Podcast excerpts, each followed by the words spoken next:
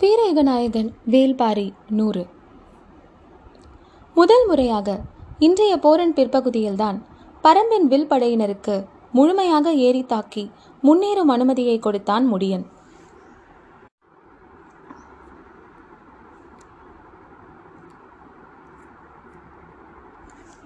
இந்த உத்தரவுக்காகத்தான் போர் தொடங்கிய நாளிலிருந்து உதிரன் காத்திருந்தான். வில்படையின் முழு ஆற்றலும் பேரிட்டு கிளம்பியது. விரி அம்புகளும் பகழி அம்புகளும் இடைவெளியின்றி செலுத்தப்பட்டன. பரம்பு படையை முற்றுகையிட துணிந்தவனுக்கு தாங்கள் யார் என்பதை உணர்த்த ஒவ்வொரு வீரனும் துடித்தான். போர்க்களம் இதுவரை காணாத அளவுக்கு மரணத்தை கண்டது.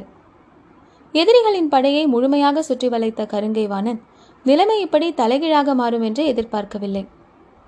எதிரிகளால் யானைப்படையை பிளந்து கொண்டு நண்பகலுக்குள் போர்க்களத்திற்கு ஆயுதங்களை கொண்டு வர முடியும் என்பதை அவனால் நினைத்து பார்க்க கூட முடியவில்லை.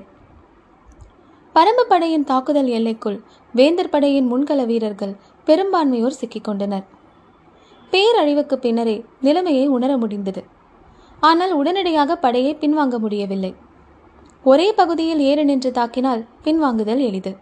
ஆனால் வேந்தர் படையோ அரை சுற்று வட்டத்தில் பரம்பு படையை சூழ்ந்து நின்றது. இத்தகைய உத்தியில் பின்வாங்குதல் எளிதல்ல.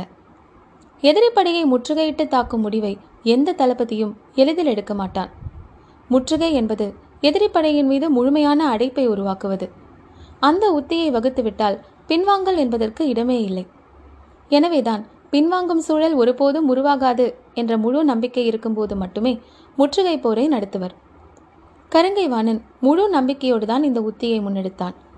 எதிரிகளின் கைகளில் ஆயுதங்கள் வந்து சேராமல் இருக்க யானைப்படையையும் கொண்டு போய் அடைத்து நிறுத்தினான்.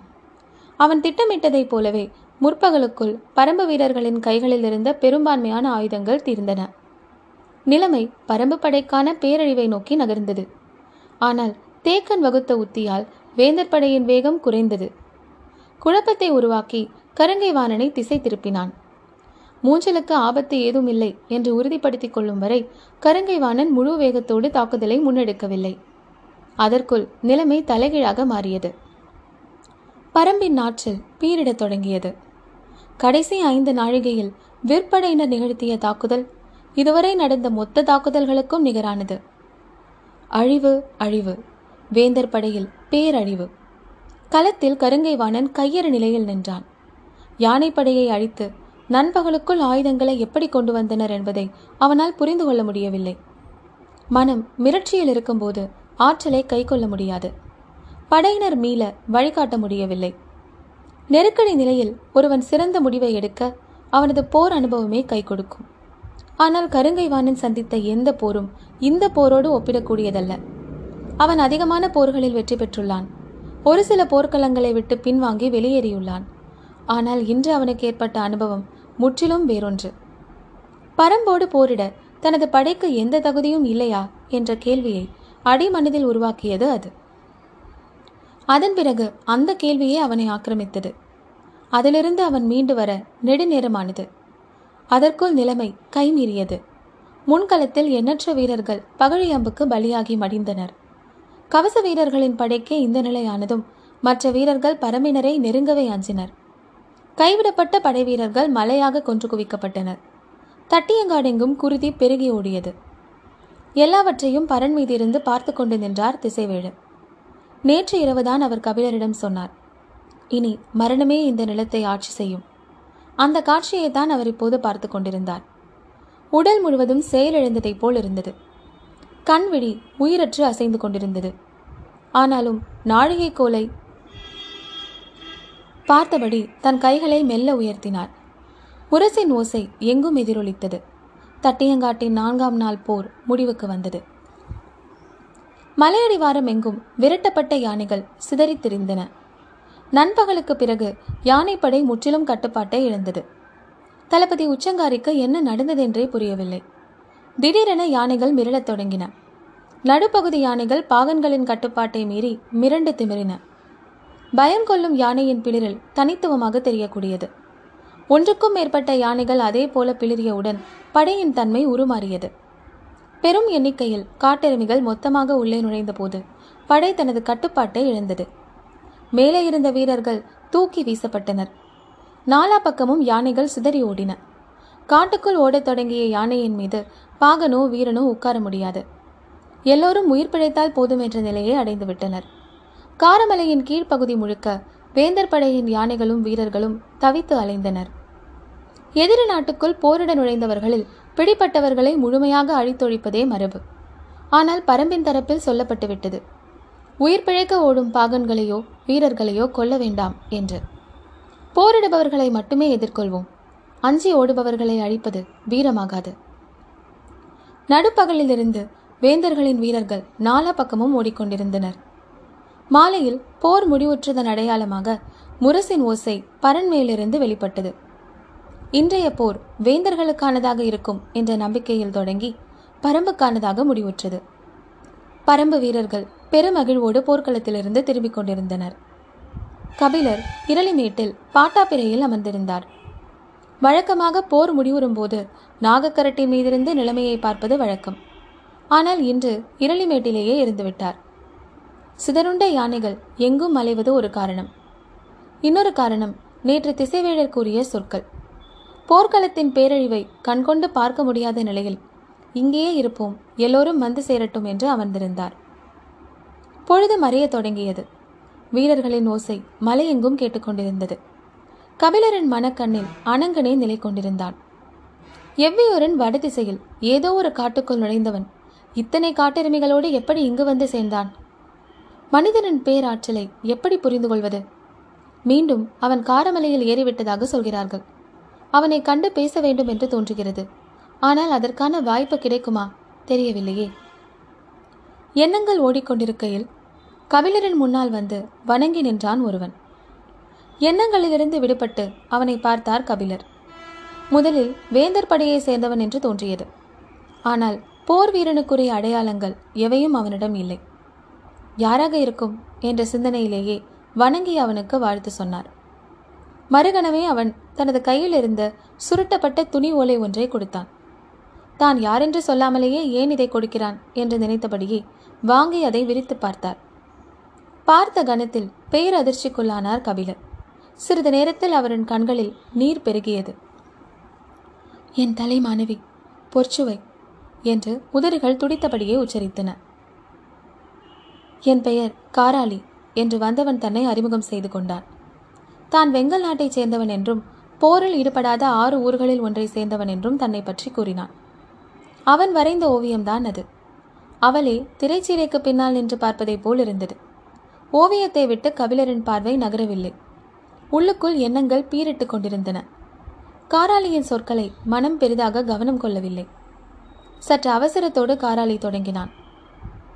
இளவரசி உங்களை காண வேண்டும் என்று காத்திருக்கிறார். அதற்கு உங்களின் அனுமதி வேண்டி வந்தேன். காராளியின் சொல் கேட்டு திருக்கிட்டார் கபிலர்.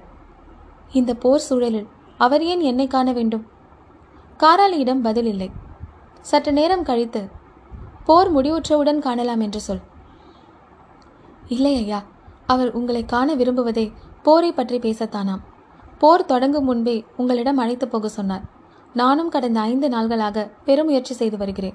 அதற்கான வாய்ப்பே கிட்டவில்லை. இன்று நடுப்பகலுக்கு பிறகுதான் வாய்ப்பு கிட்டியது. எப்படி? என்று கேட்பதைப் போல் இருந்தது கபிலரின் பார்வை. நடுப்பகலுக்கு பிறகு வேந்தர்களின் யானைப்படை சிதறி ஓடியது. காடெங்கும் வேந்தர் படையின் வீரர்கள் உயிர் பிழைக்க இங்கும் அங்குமாக ஓடிக்கொண்டிருக்கிறார்கள். இதுதான் பொருத்தமான நேரம். இதை பயன்படுத்தி உள்ளே நுழைந்தால் யாரும் ஐயம் கொள்ள மாட்டார்கள் என்றுதான். இப்படி வந்து சேர்ந்தேன் என்றான். அவனது அக்கறையும் அறிவு கூர்மையும் கபிலரை ஈர்த்தன. ஆனால் தயக்கத்தோடு இந்த சூழலில் இங்கு வருவது அவருக்கு ஆபத்தாக அமைந்து விடாதா ஒரு ஆபத்தும் வராது. நிலைமை குழப்பத்தில் இருக்கும்போதே அவரை அழைத்து வருதல் சிறந்தது. யாருக்கும் எந்தவித ஐயமும் வராது என்றான். தேக்கனிடமோ முடியனிடமோ கலந்து பேசிவிட்டு சொல்லலாம் என்று முடிவு செய்தார்.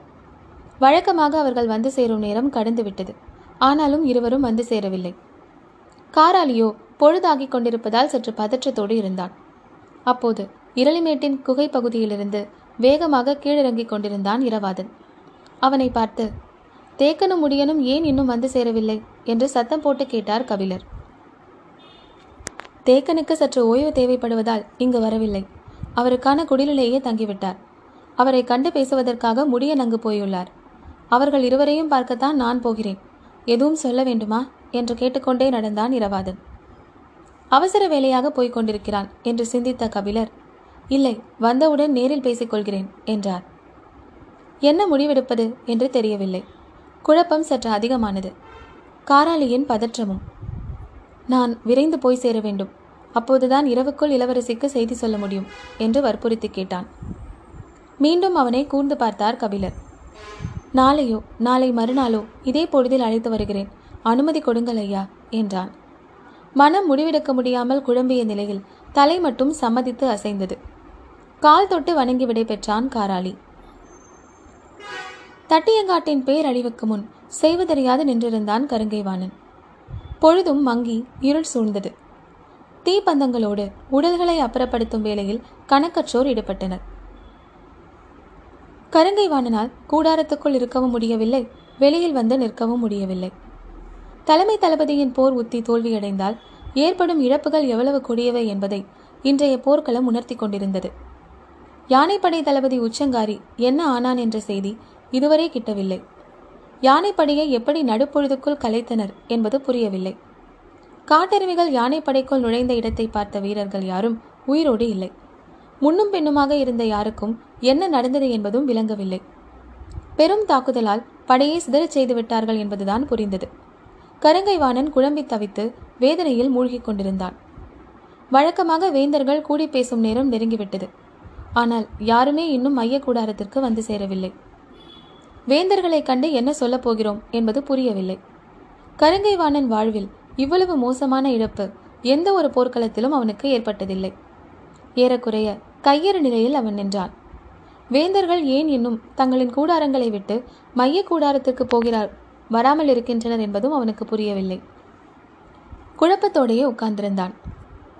மூவேந்தர்களும் தங்களின் படைகளுக்கு ஏற்பட்ட பாதிப்பை பற்றிய முழுமையான செய்தியை அறிந்து கொண்ட பிறகு கூடாரத்திற்கு வரலாம் என்று காத்திருந்தனர். ஏற்பட்டுள்ளது பேரிழப்பு.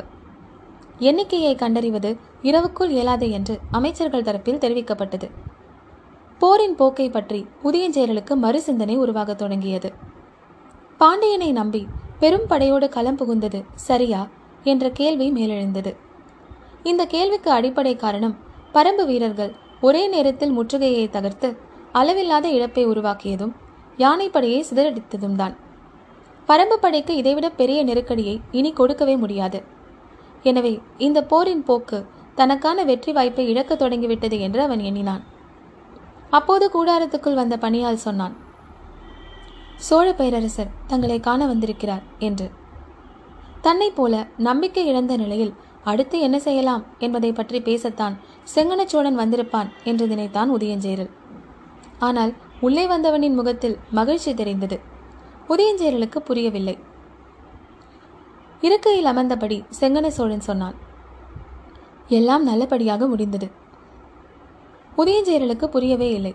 முகத்தில் குழப்பமே மிஞ்சியது. அதை உணர்ந்தவாறு செங்கனச்சோழன் கூறினான் ஈங்கையனிடம் என்னிடம் பேசிக்கொண்டிருக்கிறோம் என்று சொன்னேனே அது நல்லபடியாக முடிந்தது. உதயஞ்சேரலுக்கு உயிர் வந்ததைப் போல் இருந்தது. உண்மையாகவா? நீங்கள் சொல்வதை செய்ய ஒப்புக்கொண்டு விட்டானா? என்று வேகமாகவும் உணர்ச்சி வசப்பட்டும் கேட்டான். ஆம் என்று தலையசைத்தான் செங்கனச்சோழன் அதன் பிறகு உரையாடல் தொடரவில்லை. அமைதி நீடித்தது. என்ன நடந்தது என்று அவன் சொல்வான் என்று காத்திருந்தான் உதயஞ்சேரல் சற்று நேரத்திற்கு பிறகு செங்கனச்சோழன் சொன்னான். நாளை இரவு பாரி பத்தாம் குகையில் தங்குகிறான். அங்கே ஈங்கையனின் காவல். உதயஞ்சேரலுக்கு புரிய வேண்டியது புரிந்தது. எழுந்து போய் அவனை கட்டி அணைத்து கொண்டான். மைய கூடாரத்தில் வேந்தர்கள் கூடினர். கருங்கை வாணனோடு சேர்த்து மயூர் கிழாரையும் அழைத்திருந்தனர். இருவரும் வந்து வேந்தர்களுக்கு முன் நின்றனர். அவர்களுக்கு சற்று பின்னால் தளபதிகளான உருமன் கொடி துடும்பன் வெறுகாலன் மாகனகன் ஆகிய நால்வரும் நின்றனர். இரளிமேட்டின் குகையிலிருந்துதான் ஆயுதங்கள் தட்டியங்காட்டுக்கு வந்து சேர்கின்றன. இரளிமேட்டுக்கும் நாகக்கரட்டுக்கும் நடுவில் இருக்கும் பள்ளத்தாக்கு மிக குறுகியது. யானைப்படையை கொண்டு போய் அடைத்து நிறுத்திவிடலாம் எதிரிகள் தங்களின் யானைப்படை மூலம் தாக்குதல் தொடுத்தாலும் பகல் பொழுதுக்குள் ஆயுதங்களை குகைகளிலிருந்து போர்க்களத்துக்கு எடுத்து வந்துவிட முடியாது.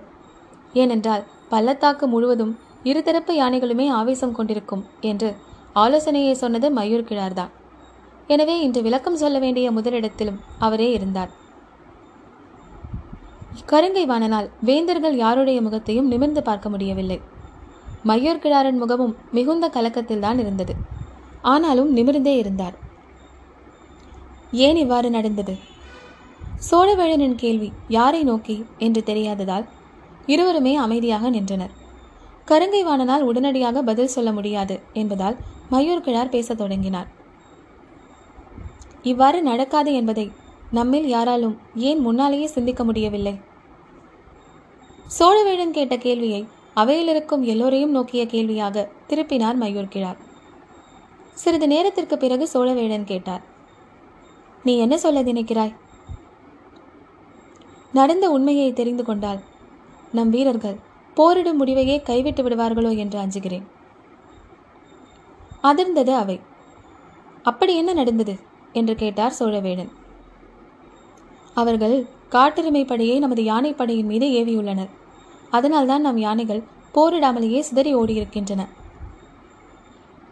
காட்டெருமை படையா அவையிலிருந்த தளபதிகள் பலரும் நடுக்குற்று மீண்டனர் நேரம் கடந்து சற்று குறைந்த குரலில் புதிய வெப்பன் சொன்னான் நம்பும்படியாக இல்லையே. நம்மால் நம்பவே முடியாத ஆற்றல் எதிரிகளிடம் உள்ளது. அதைத்தானே தலைமை தளபதி முதல் நாளிலிருந்து சொல்லிக் கொண்டிருக்கிறார்? கருங்கைவாணனுக்கு மூச்சு வந்தது. தான் தொடர்ச்சியாக சொல்லி வந்ததை இன்னொருவர் வலியுறுத்தி பேசுவது அதுவும் இப்படி ஒரு நெருக்கடியான நேரத்தில் சற்று ஆறுதலை கொடுத்தது. நீங்கள் என்ன சொல்ல வருகிறீர்கள்?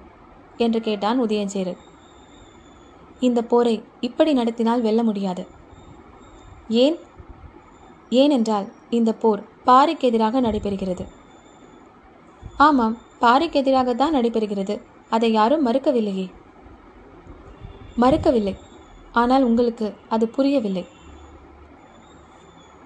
என்ன புரியவில்லை என்று நினைக்கிறாய்? என்று கேட்டார் சோழவேழன் நேற்று எதிரிகள் காற்றை கொண்டு அம்பெய்தி பெரும் பாதிப்பை உருவாக்கினர். அது எப்படி என்று இன்னும் புரியவில்லை. இன்றோ காட்டெருமை படையை கொண்டு தாக்கியுள்ளனர். இதுவும் எப்படி என்று புரியவில்லை.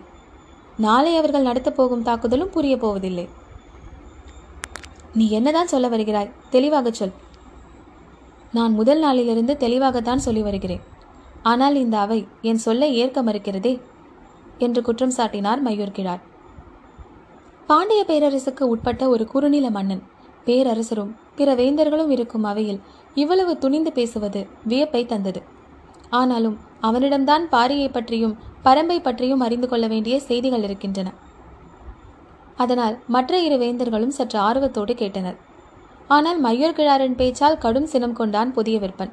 சற்று உரத்த குரலில் சொன்னான் புதிய தாக்குதல் திட்டத்தை நீ வைத்திருந்தால் அதை நேரடியாக சொல் சுற்றி வளைத்து பேசாதே. இளவரசர் என்னை மன்னிக்க வேண்டும். நான்கு நாள் போரையும் முழுமையாக கவனித்ததால் சொல்கிறேன். தலைமை தளபதி உள்ளிட்ட நம் தளபதிகள் யாருக்கும் இந்த போரை எப்படி நடத்துவதென்றே தெரியவில்லை. அவை அதிர்ந்தது. கருங்கைவாணன் அதனனும் அதிர்ந்தான். இப்போதுதான் தனக்கு ஆறுதலாக அவன் பேச்சு இருக்கிறது என்று நினைத்தான். ஆனால் அடுத்த கணமே அவனை தகுதியற்றவனாக்கினான். கருங்கைவாணன் வகுத்த திட்டத்தில் நீ கண்ட குறை என்ன? சோழவேழனின் கேள்விக்கு மயூர் கிழார் சொன்னார். ஒவ்வொரு நாளும் எதிரியின் படையை வெல்வதற்கான உத்தியை அவர் உருவாக்கினார். அது முற்றிலும் தவறு. என்ன உளறுகிறாய்? எதிரியின் படையை வெல்வதற்குத்தானே போர் நடக்கிறது. அதை செய்வதற்குத்தானே உத்தியை உருவாக்க முடியும். இதில் என்ன தவறு? எதிரிப்படையை வெல்வது நமது இறுதி இலக்கு. ஆனால் ஒவ்வொரு நாள் போரிலும் இறுதி இலக்குக்கான உத்தியையே உருவாக்கக்கூடாது. இந்த போர் பாரிக்கு எதிரானது. ஆனால் இன்று வரை அவன் போர்க்களத்திற்கே வரவில்லை. அவன் எங்கே இருக்கிறான் என்று கூட தெரியாது. பிறகு எப்படி இந்த போர்க்களத்தை நம்மால் வெற்றி கொள்ள முடியும்? அவன் மிக உயரமான இடத்திலிருந்து இந்த போரை வழி நடத்துகிறான். நமது படையின் ஒவ்வொரு நகர்வையும் அவனால் தெளிவாக பார்க்க முடிகிறது. அடுத்த நகர்வை அவனால் உணர முடிகிறது. நாம் செய்வதையும் செய்யப்போவதையும் அவன் எளிதில் கணிக்கிறான். நாம் அவன் கால்களுக்கு அடியில் சண்டை போட்டுக் கொண்டிருக்கிறோம். அவனோ நம் தலைக்கு மேலே இருந்து தாக்குதலை வழி நடத்துகிறான். காற்றையும் காட்டெருமையையும் பயன்படுத்தியது. போரிட்டுக் கொண்டிருக்கும் அவர்களின் தளபதிகள் எடுத்த முடிவுகள் அல்ல. இன்னும் சொல்லப்போனால் இப்படிப்பட்ட முடிவுகள் எடுக்கப்படக்கூடும் என்பது அவர்களுக்கு கூட தெரிந்திருக்க வாய்ப்பில்லை. பாரி மலையின் மாமனிதன். உருளும் கற்களையும் வீசும் காற்றையும் பயன்படுத்த தெரிந்த ஒரு பேரறிவாளன். அவனோடு போரிட்டுக் கொண்டிருக்கும் நம் தளபதிகளோ வாளையும் வேலையும் நம்பி போரிட்டுக் கொண்டிருக்கிறார்கள். அவை அதிர்ச்சி மேல் அதிர்ச்சி கண்டு உரைநிலை அடைய தொடங்கியது.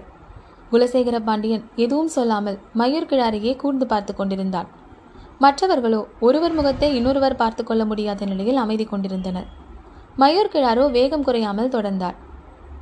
இரண்டாம் நாள் போரிலேயே தேக்கனை வெட்டி எறியும் வாய்ப்பு கிட்டியது. அதை தலைமை தளபதி தவறவிட்டார். அன்று அது நடந்திருந்தால் போரின் போக்கே மாறியிருக்கும். அதனால்தான் நான் முதலிலேயே சொன்னேன் நம் முத்தி தேக்கனுக்கும் முடியனுக்குமானதாக இருந்திருக்க வேண்டும். ஆனால் அது தளபதிகளுக்கு புரியவே இல்லை. வேட்டூர் பழையனை விரட்டிக்கொண்டு காட்டுக்குள் போகாதீர்கள் என்று கத்தினேன். அதை பொருட்டாகவே அவர்கள் நினைக்கவில்லை. இப்படித்தான் இந்த போர்க்களத்தில் ஒவ்வொரு நாளும் நடக்கிறது. கருங்கை வாணனையும் மற்ற தளபதிகளையும் நேரடியாக தாக்கி குற்றம் சாட்டின மயூர் கிழாரின் சொற்கள். ஆனால் அவற்றில் எதையுமே அவர்களால் மறுக்க முடியாது. நேற்று இதே அவையில் சோழவேடன் பேசியதற்கு சினம் கொண்டு மறுத்துரைத்தான் கருங்கைவாணன். ஆனால் இன்று அதன் தலைகீழ் நிலை நடந்து கொண்டிருந்தது. வேந்தர்களுக்கு முன்னால் தளபதிகளின் தவறுகளையும் செயலின்மையையும் வெளிப்படையாக எடுத்துக் கூறினார் மயூர் கிழார் நான் இந்த கணத்தில் இளமாறன் உயிரோடு இல்லையே என்று வேதனைப்படுகிறேன். தட்டியங்காட்டையும் நாகக்கரட்டையும் இரளிமேட்டையும் அவனளவுக்கு அறிந்தவர்கள் யாருமே இல்லை. இவ்வளவு பெரும் படையோடு மூவேந்தர்களும் அணிவகுத்து நிற்கும் இந்த போர்க்களத்தில் அவன் நின்றிருந்தால் பரம்பின் கதறலை இந்நேரம் நாம் கேட்டுக்கொண்டிருப்போம். இப்பொழுதோ நமது கதறலை அவர்கள் கேட்டுக்கொண்டிருக்கிறார்கள். மயர்கிழார் கூறுவதை எதிர்கொள்வதற்கான சொல்லே யாருக்கும் சிக்கவில்லை. பாரி ஏற்படுத்திய பேரழிவை தனக்கான முழு வாய்ப்பாக பயன்படுத்திக் கொள்கிறான். அதே நேரம் தனது விசுவாசத்தை வலிமையாக நிலைநிறுத்துகிறான். இவன் நோக்கம்தான் என்ன? கருங்கை வாணனுக்கு பிடிபடவில்லை. சரி இப்போது என்ன செய்ய வேண்டும் என்று நினைக்கிறாய்?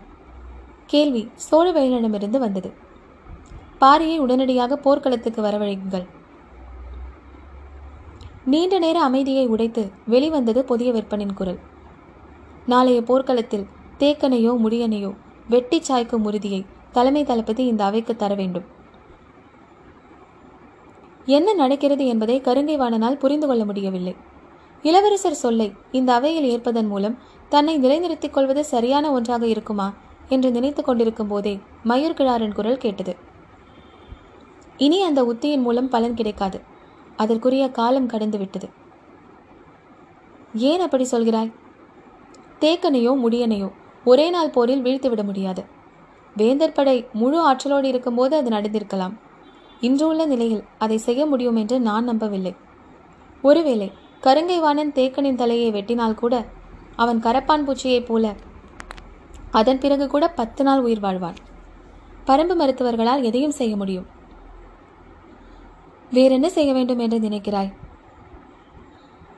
சட்டென மறுமொழி கேள்வி மறுமொழி சொல்லிவிடவில்லை. கேள்வி எழுப்பிய உதயஞ்சேரலை மட்டுமல்ல எல்லோரையும் நோக்கி பார்வையை செலுத்தியபடி சொன்னார் மயூர்கிழார் என்னிடம் இருக்கும் ஆலோசனையை நான் சொல்ல ஆயத்தமாக இருக்கிறேன். அதை நீங்கள் ஏற்பீர்களா? அதுதான் என் ஐயமே. ஏன் ஐயம் கொள்கிறாய்? துணிந்து சொல். பொருத்த முடியது என்றால் ஏற்போம். சோழவேழனின் சொல்லில் நின்று கொண்டு மயூர் கிழார் சொன்னார். காலையில் போர் தொடங்கும் போது பரம்பின் திசையை நோக்கி நீலனின் தலையை வெட்டி வீசுங்கள். அடுத்த பொழுதுக்குள் களம் வந்து நிற்பான் பாரி. பதறியது அவை. துடித்து எழுந்தான் உதயஞ்சேரல் உன் ஆலோசனை பைத்தியக்காரத்தனமானது. எதிரியை வீழ்த்த அவனது வலிமையை குறைக்க வேண்டுமே ஒழிய ஆவேசத்தை பெருக்கக்கூடாது. செங்கனச்சோழனும் அதே சீற்றத்தை வெளிப்படுத்தினான். பாரியை வரவழைப்பதை விட முக்கியமானது அவனை வெற்றி கொள்வது அதற்கான தெளிவான திட்டம் இல்லாமல் அதை செய்வது அறிவுடைமையாகாது தூண்டில் முல்லை வீசுவதற்கும் கொலைவாளை வீசுவதற்கும் வேறுபாடு தெரியாதவனை முட்டாள் என்றுதான் சொல்ல வேண்டும் என்றான் சோழவேழன். சற்றும் பின்வாங்கவில்லை மயூர்கிழார் எனக்கு தெரியும் நீங்கள் இதை ஒப்புக்கொள்ள மாட்டீர்கள் என்று. தீரா பகையும் வஞ்சனமும் இருக்கும் ஒருவனால் மட்டுமே இந்த செயலை செய்ய முடியும். எதிரியை வெட்டி வீழ்த்த நினைக்கும் தளபதிகளை வைத்துக்கொண்டு போரிடத்தான் முடியும். போர்க்களத்தில் எல்லோரும் தான் போரிடுவார்கள். அவர்களை வைத்துக்கொண்டு ஒன்றும் செய்ய முடியாது. மரத்தின் கிளையை வெட்டுபவனுக்கும் மரத்தையே பிடுங்கி எறிபவனுக்கும் வேறுபாடுண்டு. குருதியை குடிக்கும் வெறி இருப்பவனால் மட்டுமே தட்டியங்காட்டை தனதாக்க முடியும். ஏறி மிதித்தாலும் திமிரி எழும் மயூர் கிழாரின் உறுதியும் ஆவேசமும் சோழவேழனை உலுக்கின. சட்டெனச் சொன்னான் இனிவரும் நாள்களுக்கு மயூர் கிழாரை ஏன் தலைமை தளபதியாக ஆக்கக்கூடாது? கொந்தளிப்பு ஏறி நிற்கும் இந்த அவையை யார் எப்படி கைக்கொள்வார்கள் என்று யாராலும் கணிக்க முடியவில்லை.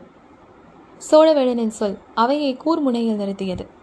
அவையின் நடுவில் தலை கவிழ்ந்திருந்த கருங்கை வாணன் மெல்ல தலை நிமிர்ந்து குலசேகர பாண்டியனை பார்த்தான். பாண்டிய பேரரசர் பதற்றமே இல்லாமல் சொன்னார். இன்றைய நாள் நமக்கானதாக இல்லை. அதனால் எந்த முடிவையும் இன்று எடுக்க வேண்டாம். வழக்கம் போல் நாளைய போரை கருங்கை வாணன் முன்னெடுக்கட்டும். மற்றவற்றை நாளை இரவு பேசிக்கொள்வோம். பரம்பின் குரல் ஒலிக்கும்.